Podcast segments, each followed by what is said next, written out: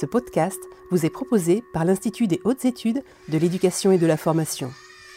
Bonjour et bienvenue dans ce dernier épisode du film annuel de l'Institut des hautes études de l'éducation et de la formation consacré aux alliances éducatives et à la coéducation. L'écoute des trois premiers épisodes nous permet de dégager des idées fortes que l'on peut synthétiser ainsi. D'abord, la notion d'éducation est inscrite dans la loi depuis 2013. L'article 2 de la loi de la refondation de l'école de la République précise que pour garantir la réussite de tous, l'école se construit avec la participation des parents, quelles que soient leurs origines sociales. Elle s'enrichit et se conforte par le dialogue et la coopération entre tous les acteurs de la communauté éducative. Cependant, et malgré cette reconnaissance, l'école qui s'est construite sur les bases d'une nette séparation entre le monde du dehors et celui du dedans peine à donner une véritable existence à cette notion et le plus souvent les partenaires, dont les parents, sont invoqués, voire convoqués lorsqu'il y a des difficultés. De nouveau, c'est à l'occasion de la crise sanitaire mondiale inédite liée au Covid-19 que ce concept de coéducation est revisité, voire reconfiguré. Celle-ci s'est traduite pour l'école par des ruptures de la continuité pédagogique, éloignant ainsi physiquement les élèves des enseignants, et par la mise en place d'organisations des enseignements particuliers. Mettre en place l'école à la maison, d'abord, c'est un challenge pour les différents acteurs de la communauté éducative. Les personnels de l'éducation nationale ont dû modifier leurs pratiques, adapter et adopter de nouvelles postures. Les parents se sont retrouvés à devoir assurer un rôle renforcé de relais et de soutien auprès de leurs enfants. Les élèves ont dû faire preuve d'adaptation et d'adaptabilité et d'autonomie.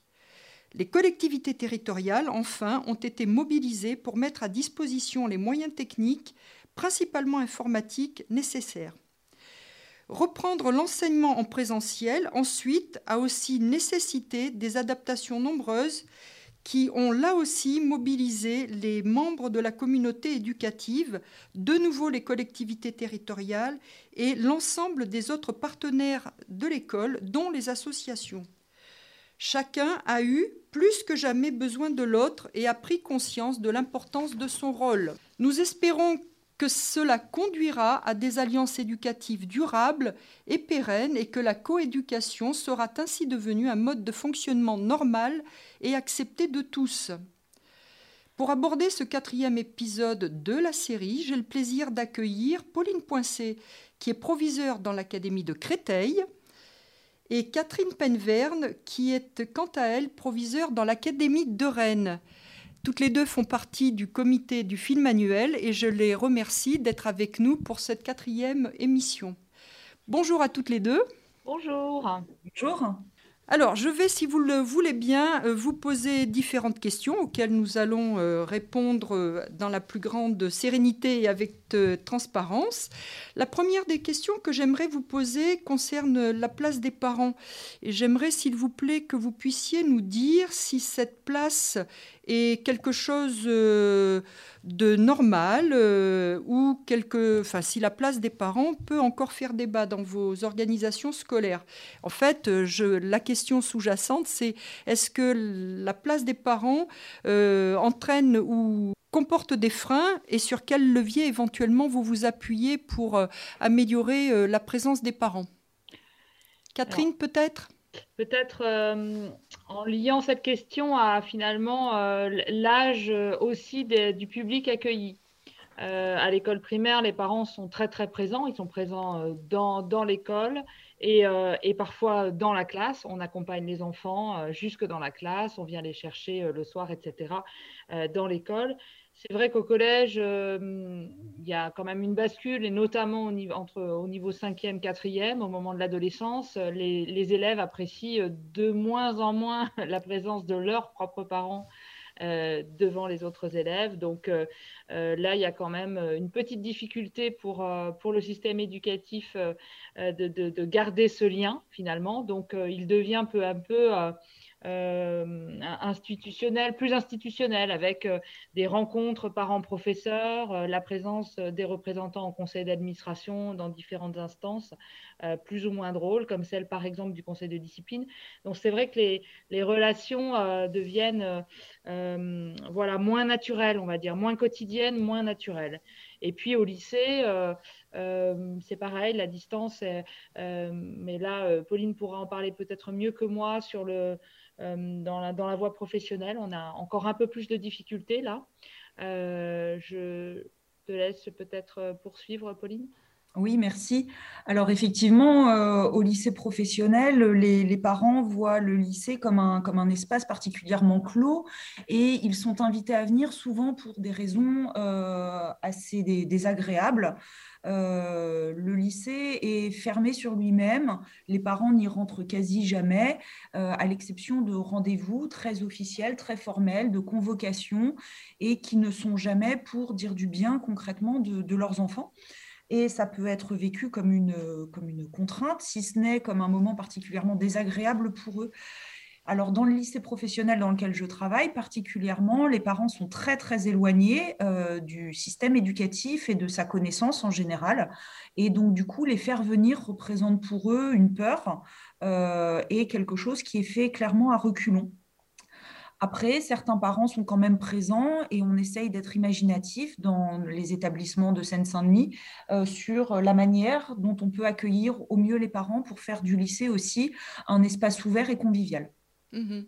Oui, alors les parents, euh, c'est vrai, sont les principaux partenaires euh, de cette coéducation. Euh, bon, on, doit nécessairement travailler avec eux pour faire grandir les enfants qu'ils nous confient. Il y a quand même auprès des établissements scolaires, dans le système éducatif, d'autres partenaires. Est-ce que l'une ou l'autre pourrait commencer à lister ces différents partenaires et nous dire un petit peu comment ils participent à l'éducation, à la coéducation. Et puis euh, l'une, celle qui aura pris la parole, pourra être complétée par l'autre. Quels sont les autres partenaires de, que vous mobilisez euh, dans votre quotidien? Bon, donc on pensera tout naturellement euh, aux collectivités territoriales de rattachement, hein, le conseil départemental pour les, pour les collèges et, et la région pour, les, pour les lycées. Euh, c'est peut-être aussi d'autres ministères. Je pense à la protection judiciaire de la jeunesse, euh, euh, voilà, enfin, avec, laquelle on, travaille, notamment dans le cadre du, du CESC et des interventions qu'ils peuvent faire auprès de nos élèves sur la thématique de la justice, de la prévention de l'enfance en danger ou de la prévention de la délinquance. Dans le cadre du, CESC, euh, on a évidemment un certain nombre de partenaires euh, naturels, des, associations euh, locales, régionales, avec lesquelles on travaille sur la prévention des addictions, sur, quand il s'agit de la protection judiciaire de la jeunesse, la prévention de l'enfance en danger ou de l'enfance délinquante. Pardon.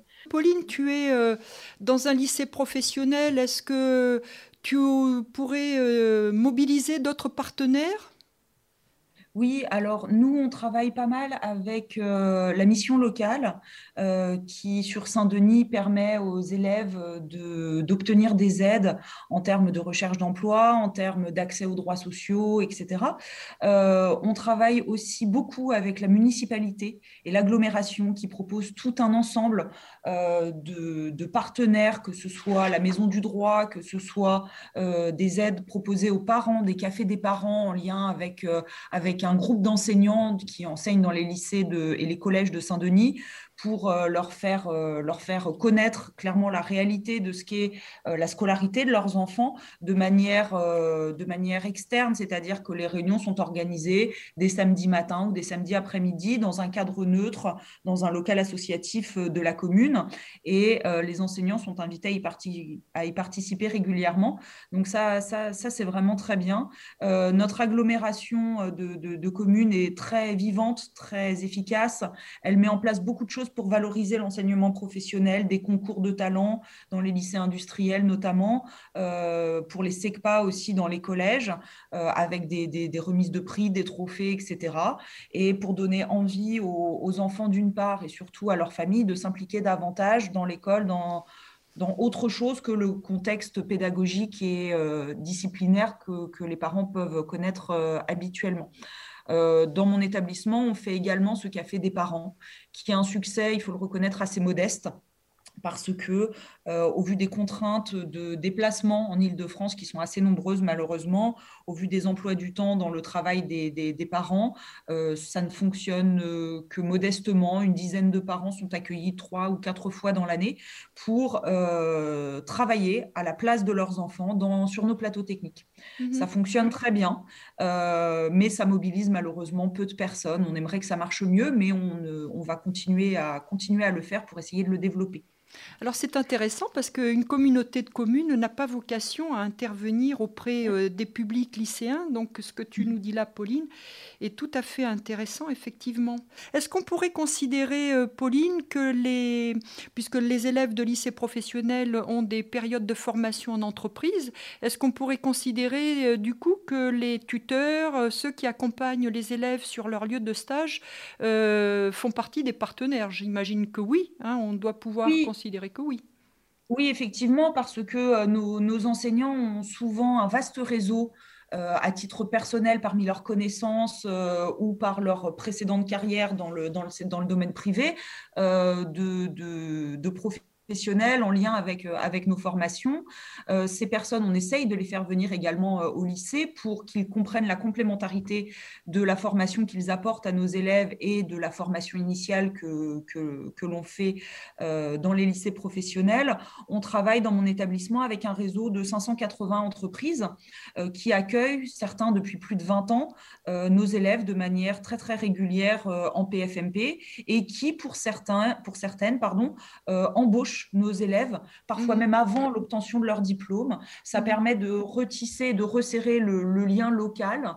Euh, c'est très bien, mais on constate quand même un écueil, c'est que euh, en dehors d'un périmètre très restreint en Ile-de-France, nos élèves ont une mobilité, enfin envisagent très rarement une mobilité géographique alors que les formations que nous dispensons leur permettent de travailler notamment sur des chantiers navals, par exemple, on n'en a pas en Ile-de-France. Et euh, le réseau local est dense, mais on aimerait avoir des partenaires extérieurs hors Ile-de-France qu'on n'a pas, malheureusement. Alors c'est quand même terrible parce qu'en ruralité, on comprend les problèmes de mobilité, mais dans une région euh, urbanisée comme celle dans laquelle tu exerces, c'est vrai que les problèmes euh, de mobilité ne peuvent pas être liés aux, difficultés d'équipement de transport. Enfin, c'est étonnant. Hein. C'est ça. Donc, on est plutôt dans quelque chose de, de plus psychologique. Catherine, tu voulais reprendre la parole, oui?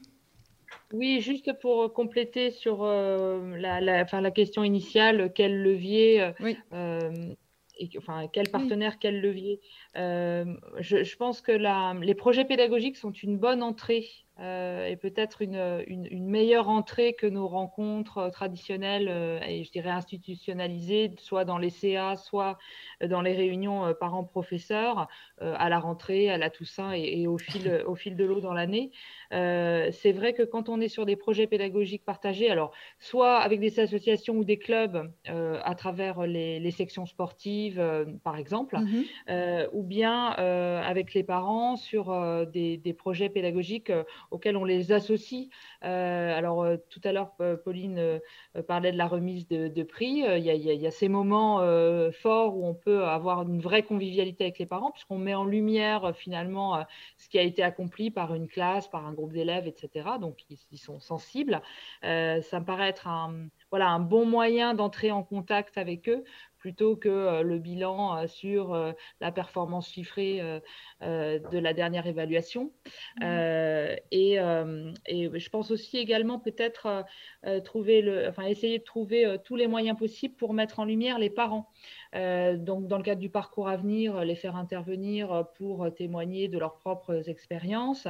Euh, dans le cadre des langues vivantes étrangères, c'est peut-être des, des, parents qui, euh, qui viennent voilà, d'autres horizons culturels et linguistiques et, et, de les faire venir pour échanger avec les élèves sur leur parcours, leur histoire, leur, voilà, leur pays d'origine. Ah oui, ça c'est intéressant comme... Oui. Intéressant, effectivement, oui, oui, oui, tout à fait. C'est vrai que, bon, comme le disait euh, Pauline, euh, et comme l'a dit d'ailleurs Madame Wexler dans, un de ses témoignages, quand on invite les parents à, venir euh, à l'école, c'est souvent parce qu'il y a difficulté. Or, il faudrait qu'on ait comme ça des dispositifs qui rendent cette présence banale, j'allais dire, hein, quotidienne, banale, et peut-être, voilà, qu'ils y soient chez eux de façon plus, plus normale, plus, plus habituelle. Mm. Je voudrais juste euh, vous demander, euh, est-ce que vous connaîtriez ou est-ce que vous avez euh, expérimenté des, des, dispositifs dans lesquels c'est l'école qui sort? Parce que là, vous voyez, dans nos échanges, je constate qu'on est en train de réfléchir à comment faire venir les partenaires à l'école. Est-ce que vous avez expérimenté ou est-ce que vous connaissez des dispositifs dans lesquels c'est l'école qui va euh, à la rencontre en sortant de la classe, en sortant de ses murs, euh, des dispositifs dans lesquels l'école va à la rencontre de ses partenaires? Alors bon, il doit y avoir des visites euh, traditionnelles, je pense à des visites d'entreprise, je pense à des visites patrimoniales, des visites culturelles, mais est-ce que vous auriez d'autres d'autres euh, dispositifs euh, qui auraient conduit le système éducatif à sortir de ses murs. Sur Poitiers, on a eu ça dernièrement, hein, donc je pourrais en parler éventuellement, mais Catherine, oui.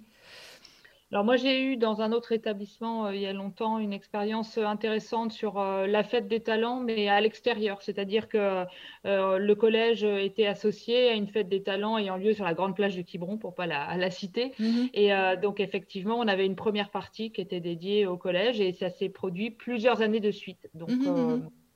voilà, j'ai ça en, mémoire. nous, on sort très facilement parce que on réalise beaucoup d'objets confectionnés euh, qui nous donnent une visibilité et qui mettent en valeur les réalisations concrètes de nos élèves dans le domaine de la métallerie. Euh, on travaille avec la mairie de Saint-Denis qui nous a passé des commandes de mobilier urbain. Ah euh, ces commandes de mobilier urbain ont donné lieu à d'autres commandes ensuite, notamment pour euh, des établissements scolaires de la ville. on a demandé la création à un lycée professionnel voisin d'un très joli logo qui figure comme une, comme une marque en fait sur, sur ce que l'on a pu créer.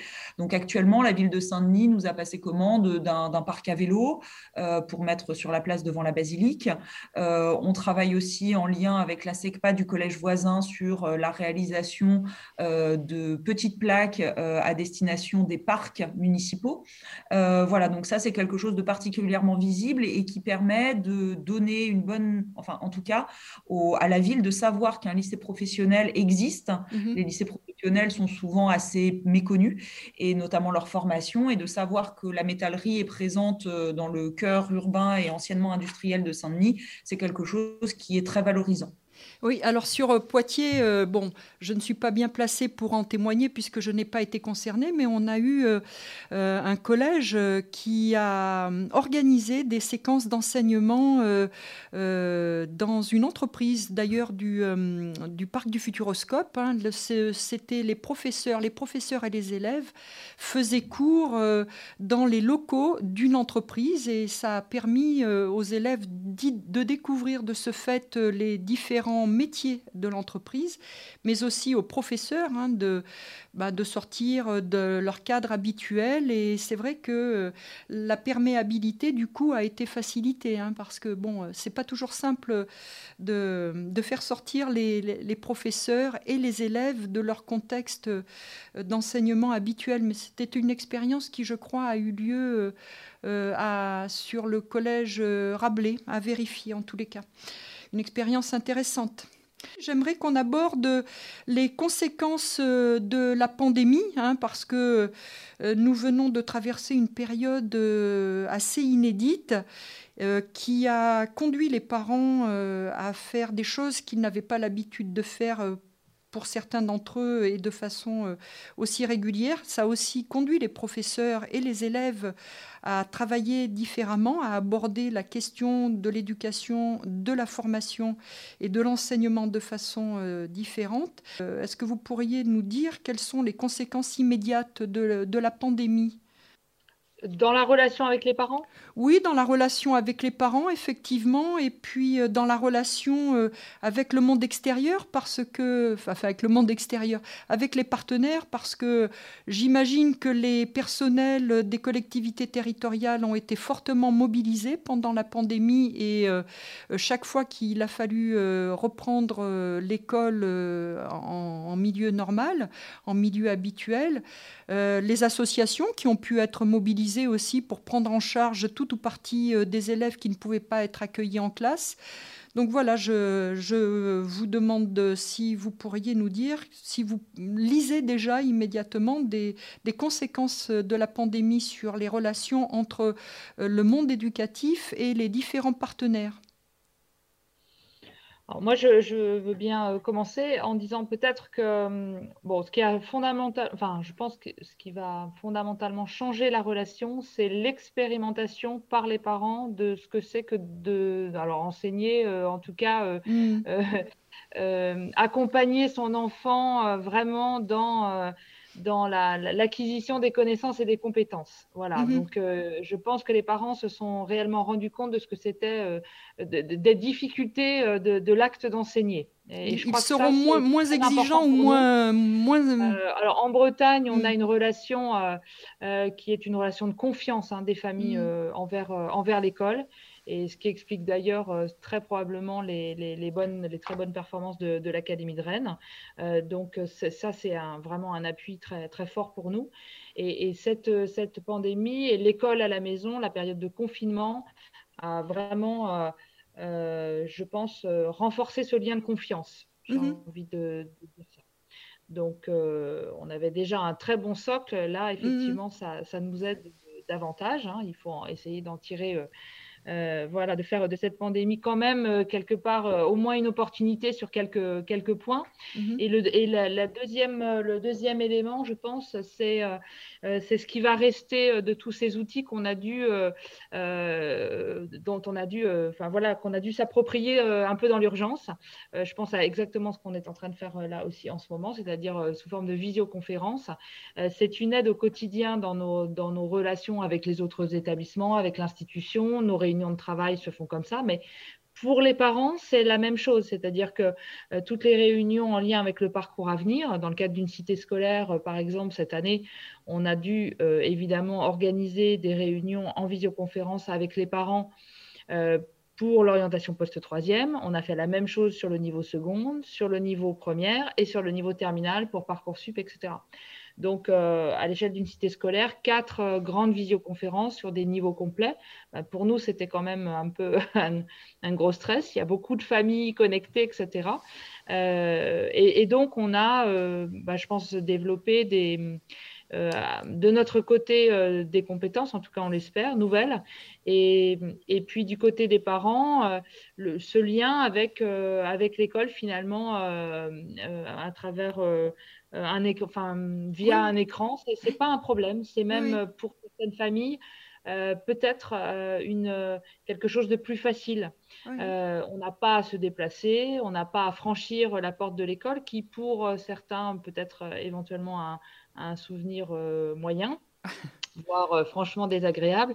là, quelque part, les parents sont derrière leur écran, on ne les voit pas, ils posent les questions ou pas via le chat j'ai eu l'impression, moi, que ça fonctionnait plutôt bien. Mhm. Et que peut-être, euh, une fois qu'on aura passé cette, euh, cette période un peu maudite là, de, de, pandémie, euh, eh bien, on va garder cette, cet outil-là. C'est-à-dire qu'on pourra faire à la fois du présentiel, les parents pourront venir, et on pourra être connecté voilà, pour ceux qui ne font pas le déplacement. Très bien. Et, de ton côté, Pauline, est-ce que tu as vu euh, aussi des conséquences particulières de la période que nous traversons?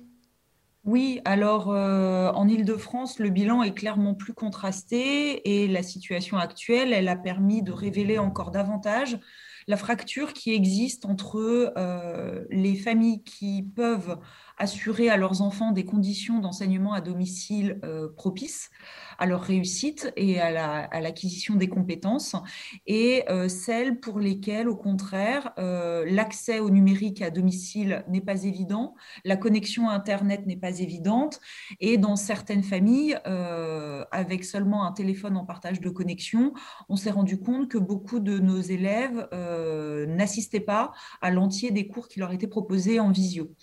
Euh, cette fracture, elle est d'autant plus criante en lycée professionnel puisque toutes les manipulations attendues sur les plateaux techniques ne peuvent pas être réalisées.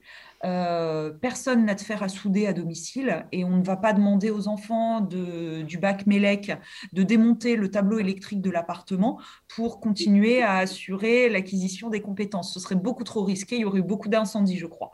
Euh, donc voilà, donc ça a été un, double constat assez finalement assez mitigé, merci. Donc sur, euh, l'enseignement euh, général, ça a été, et sur l'enseignement professionnel, beaucoup de retard a été pris, ce qui inquiète énormément les familles sur euh, l'employabilité de leurs enfants à l'issue de leur scolarité, qui pour certains certains va arriver très très rapidement là.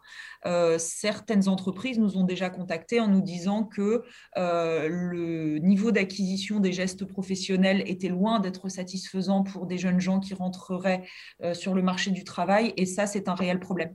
C'est mhm. un réel problème au lycée professionnel. Voilà. Mhm. Alors moi j'aurais tendance à vous demander si cette pandémie a renforcé aussi les liens au sein des équipes des EPLE. Euh, sur euh, la ville dans laquelle j'habite. Je sais par exemple que euh, le proviseur du lycée a demandé aux professeurs documentalistes, au CPE, d'assurer une veille particulière des élèves qui, comme tu viens de le dire, Pauline, ne se connectent pas et décrochent encore plus facilement lorsqu'ils n'ont plus la possibilité de, de, venir en classe. Je sais qu'on a demandé, enfin sur le lycée de la ville dans laquelle j'habite, je sais que le chef d'établissement a demandé à des personnels euh, d'assumer finalement des fonctions de veille ou des fonctions euh, qu'ils n'assuraient pas habituellement.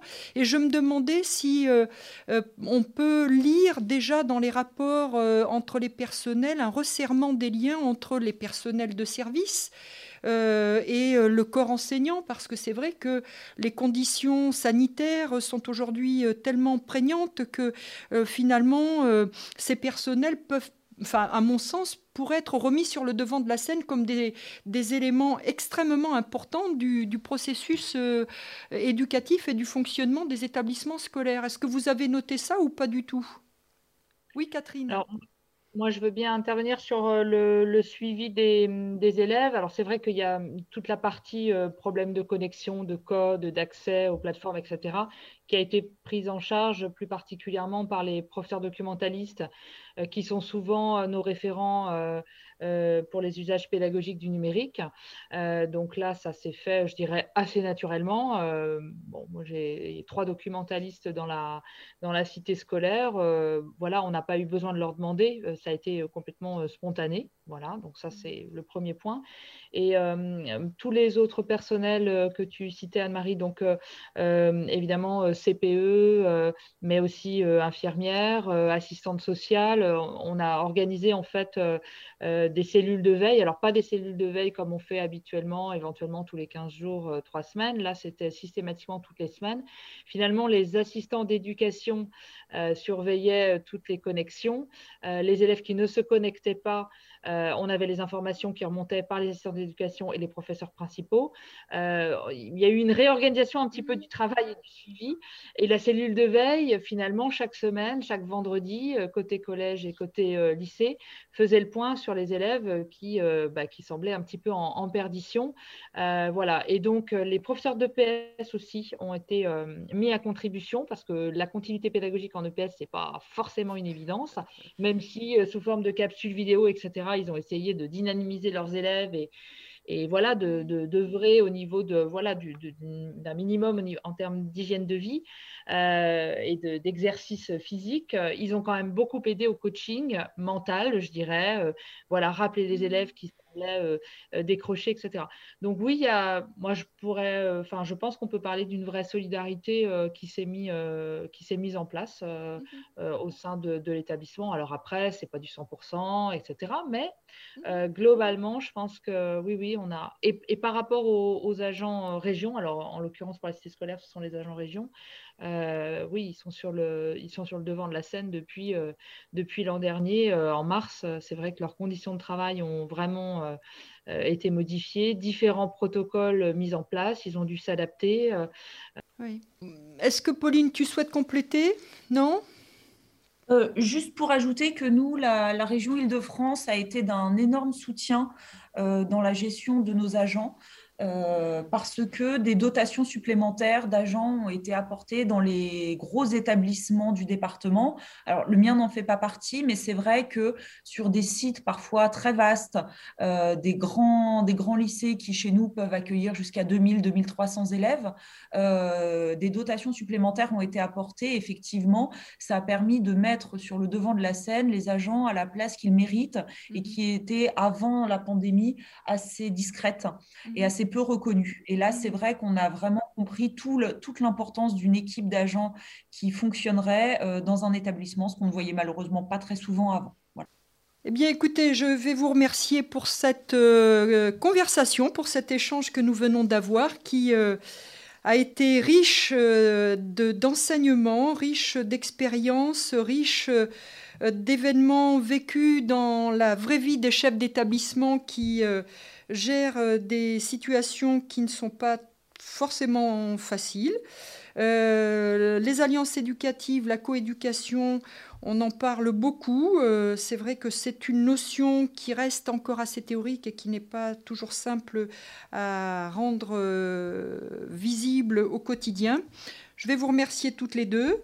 Et je rappelle euh, à nos auditeurs que l'ensemble de nos podcasts sont accessibles via les principales plateformes Apple Podcast, Spotify, Google Podcast ou encore directement sur notre site internet www.ih2ef.gouv.fr sur lequel vous retrouverez également l'ensemble des fiches du film annuel.